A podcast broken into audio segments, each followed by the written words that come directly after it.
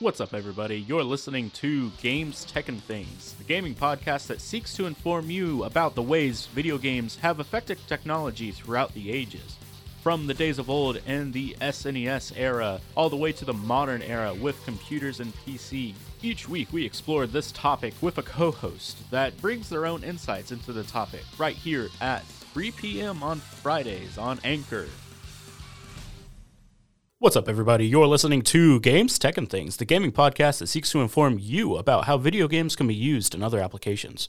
With me today is Abigail Ikabuchi, a senior biology major here at Piedmont University. How are you doing today, today, Abigail? I'm doing well, Chris. Thank you for having me. No problem. It's always a joy to have you around, you know? Thank you. All right. So, we're going to be delving into a topic that's a little different than usual. It sort of relates into the body dysmorphia episode that I did with Connor Jelly. I don't know if you listened to that one or not, but in that episode, we talked about the psychological aspects that can go into a male fitness junkie playing video games and seeing a super ripped individual and wanting to be built like said individual. So, in the similar vein, what we're going to talk about today is how a person can look at a person in a video game and perceive it as their ideal, you know, husband or wife, as their ideal person that they want to marry or have a relationship with. There are many, many, many things that go into this type of type of topic because of the way psychology works and how a person can perceive just a different form of beauty and each individual that they see. So, I wanted to get your opinion on this. I know there is a word out there for individuals that do this type of thing, and it's called simping. Oh boy. Um, okay. I mean, casually, but you know. Casually simping. Is that what you do, Abigail?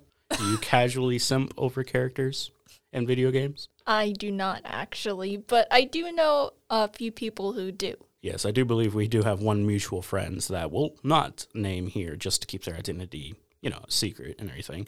However, just there's a lot of psychology that goes into, I guess, quote unquote, simping over characters just because there's a ton of different factors. There's a person's perception of beauty and how they think that their person that they're currently going for in a video game is, you know, the pinnacle of beauty, the, pinnacle of handsomeness or anything. And it definitely causes some psychological effects in a person due to the, due to that. So I wanted to get your opinion on how a person like a, pass, a person could go about having that happen and still perceive an individual as, you know, fine physically and beautiful mentally and everything. However, choosing not to go for that person just because they feel that they don't live up to the high standards set by video games. Well, I mean, there's a lot that simply goes into, you know, falling in love and, you know, sexual and romantic attraction.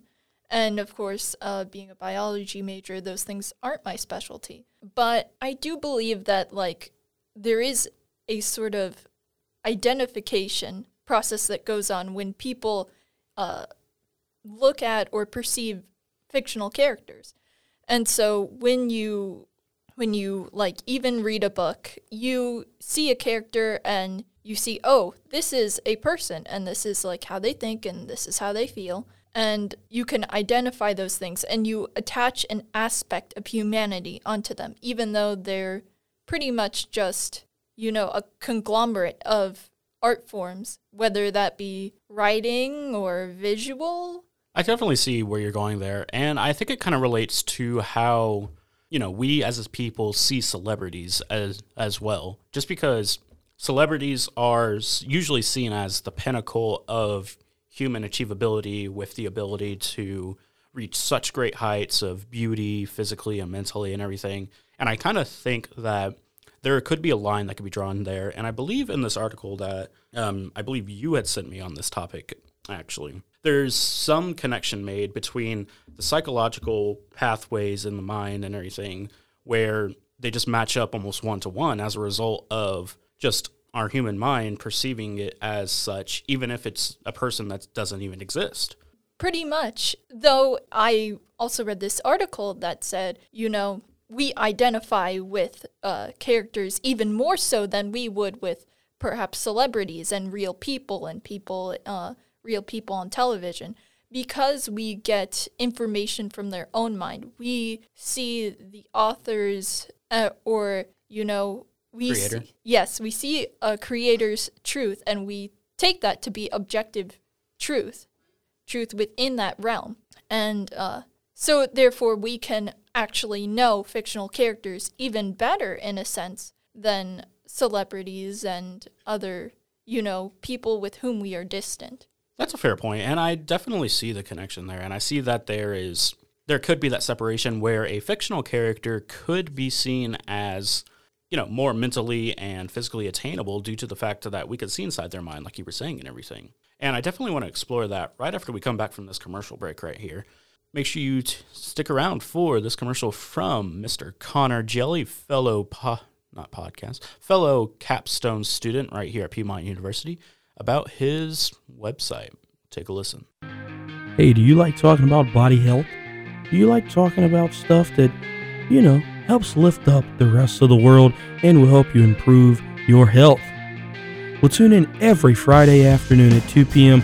right here on Z98.7 FM, the student radio station at Piedmont University, to listen to Jelly Time, hosted by Connor Jelly.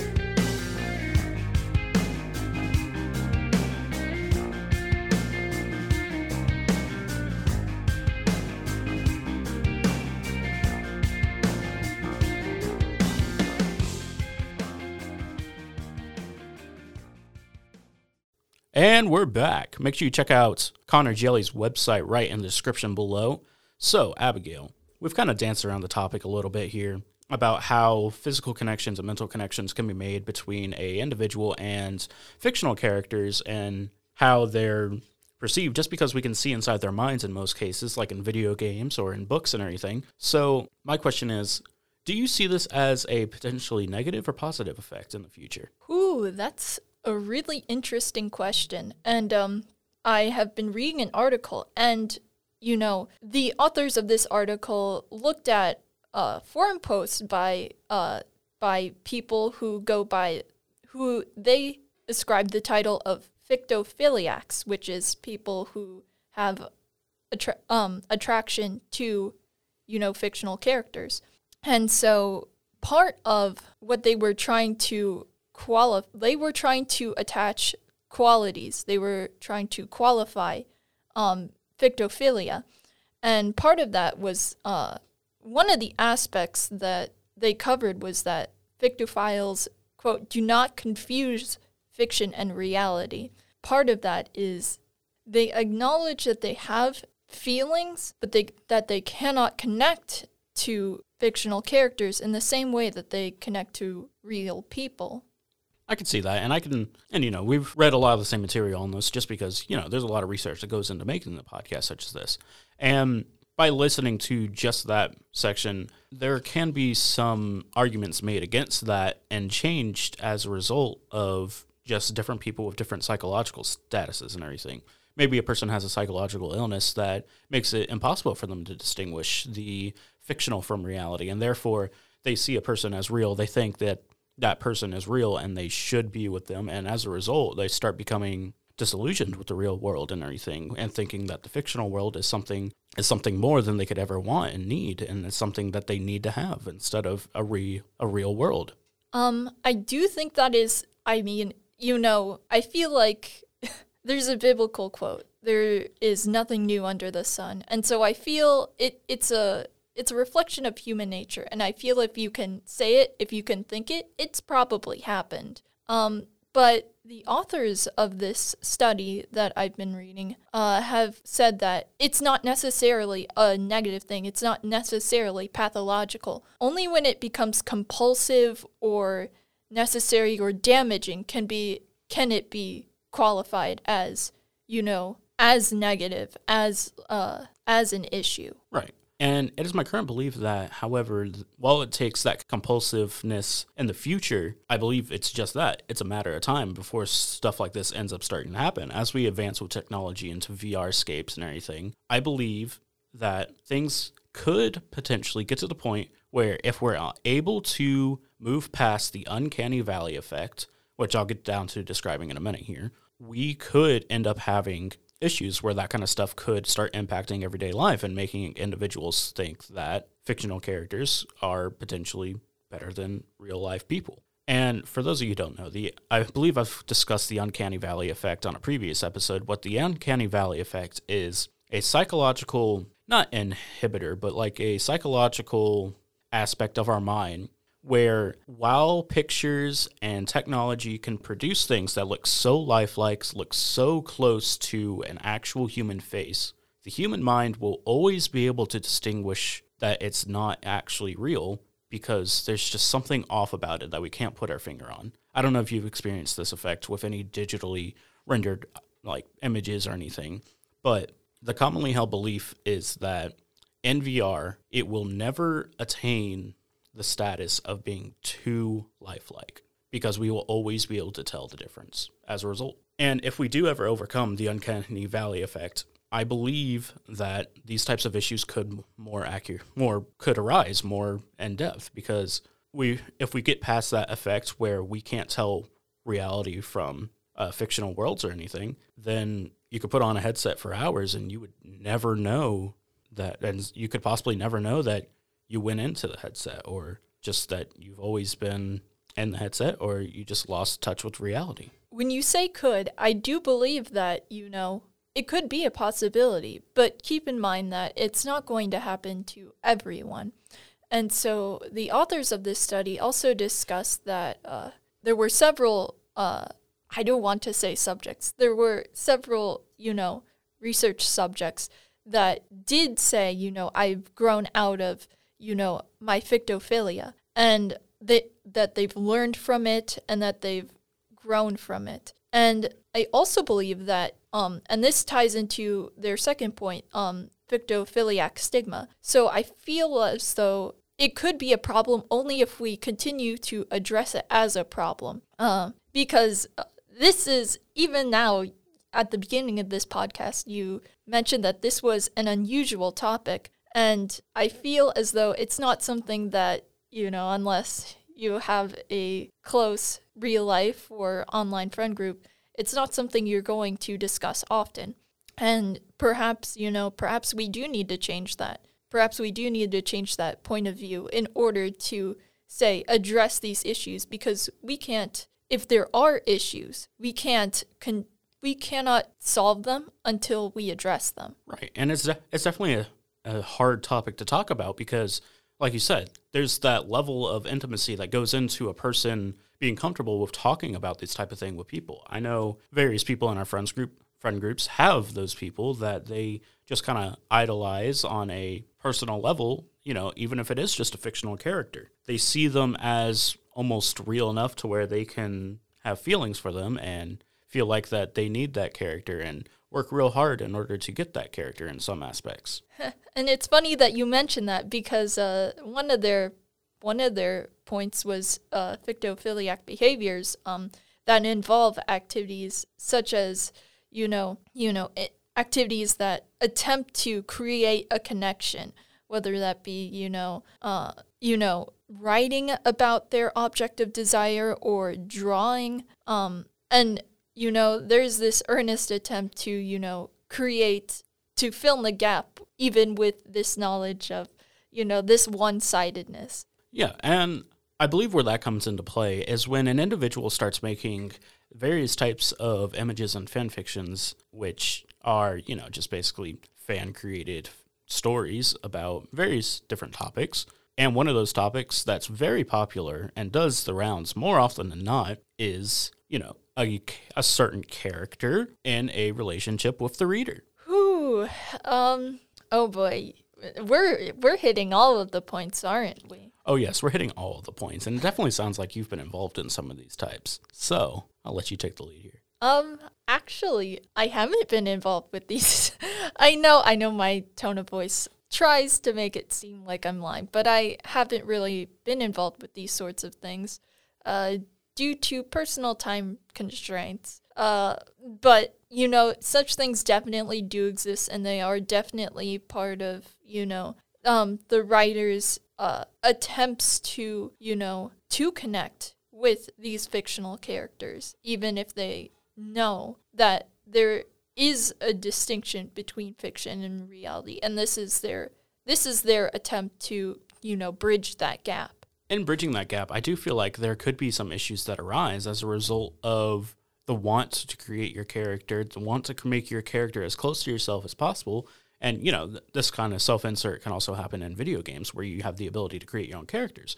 And I think a issue could arise, especially in the future, when we start hitting more levels of post Uncanny Valley of graphics and connections and video games like and VR games. There's already a bunch of VR games out there that allow you to customize various different aspects of individuals that you would like to potentially have relationships in inside the game. And it could end up being a dangerous thing, but it can also end up being a useful tool, I believe, for those who want to learn about making connections with people better and learn how to overcome certain stigmas and, you know, just psychological effects on themselves. Um, yes, that's definitely definitely a possibility. Um, you know, I was reading this is like entirely unrelated to, you know, fictional characters, but I was reading uh I was reading about this article on NPR um about, you know, flirting and, you know, you know, the the aspect of flirting of trying to make someone else feel good. And I read through it and I realized, wow, this has many different applications for, you know, connecting to real life people, uh, not just, you know, uh, fictional characters. But uh, Well, I think that connection to fictional characters, like you said, in that article, it states that it's not inherently negative and it could possibly lead to negative, but I think it could lead to a helpful tool for some just because you can use that tool and you can use that as a way to overcome your own personal problems with being social with individuals. So, like when you have problems just talking to people in general, you could use various different aspects of, say, like a dating sim or a simulation game where you just run around and you make friends with everybody. And I feel that can end up being a helpful tool in some regards. Um, I definitely feel the same. Um, there has been, you know, work and research done on this that I myself have not looked deeply into, but it definitely exists and is definitely a possibility. It's one that I want to look for. I look forward to moving forward just because, you know, as someone who has had these issues in the past with making connections to people, with talking to people, with expressing how I actually feel about things and how I feel about people and everything, I, you know, it's something that I wish I had growing up just because it would have helped to accelerate certain aspects of my life and accelerate my, you know, just how I am with certain people, my friendship levels with certain people's. And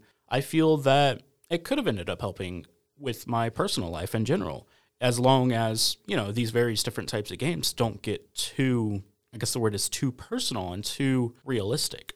I definitely understand what you mean. And um, we live in a society that is increasingly isolated. And I do feel as though, you know, you know, games and such things that attempt to simulate real human connections, they will never like in a sense they will never reach that level simply because it is in a sense impossible for, you know, a thing that abides by a set of rules and a set of laws that cannot be changed to to in a sense reciprocate and to give back to a real individual. That's never going to happen, but it definitely could help, yes. I definitely see where you're going there. And I feel maybe eventually there could be some level of technology that could allow for that to happen. And it doesn't even have to be like coming from video games in general. It could be just a combination of two different technologies. Like, you know, we have 3D printers coming up nowadays. What's it going to take for a person to just make a dating sim where a person could actually,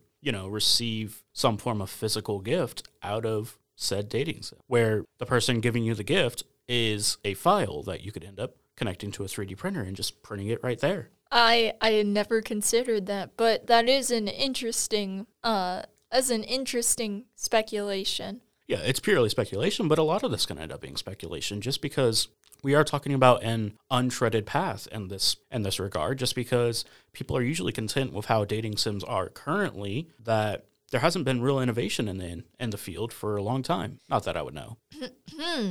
Well, uh, it's interesting that you mentioned that because you know part of the you know the fifth uh, fifth aspect of I, I skipped number four. My apologies, but the fifth talking point of this article that I've been reading is that you know um, fictophiliacs uh, you know are attracted to these characters uh, quite possibly because they are uh, because they are better than you know real life people. They're you know perhaps they're more physically attractive or their personality is attractive or you know simply the knowledge you know this was mentioned simply the knowledge that you know fictional characters won't go away they won't abandon you. And uh, that is in part related to you know that set of laws you know. Fictional characters and you know games abide by their own set of laws. Um, ones that cannot be broken on like real life That's definitely true. And there is something to be said about how fictional characters can end up being better than real life humans and never leaving you. And I've I remember hearing a saying at some point. It goes, if that fictional character were real, there's no guarantee they'd even, even they'd even date you, even if they were real. yes i do believe i remember reading that All right. With that, I want to thank you for coming out here, Abigail. It's been a pleasure talking to you about this very interesting topic, a very, very interesting topic for our last episode of Games, Tech, and Things. So I want to thank you for coming out. Thank you so much for having me, Chris. It's been a pleasure. All right, I'm glad you could come out. It's always been a it's always been a joy talking about these types of things with people, you know, video games as a whole because, you know, I enjoy video games a lot. I want it to be better known by the general populace. I want the potential positive effects to be realized in the future. So, with that, thank you for tuning in to this last episode of Games, Tech, and Things right here on Anchor and Spotify. While this is the last one, you can check out every other episode of our series, 1 through 12. This is the 12th episode. So, 1 through 12, right here on Anchor, Spotify, and my Capstone website, which will be all linked down in the description below.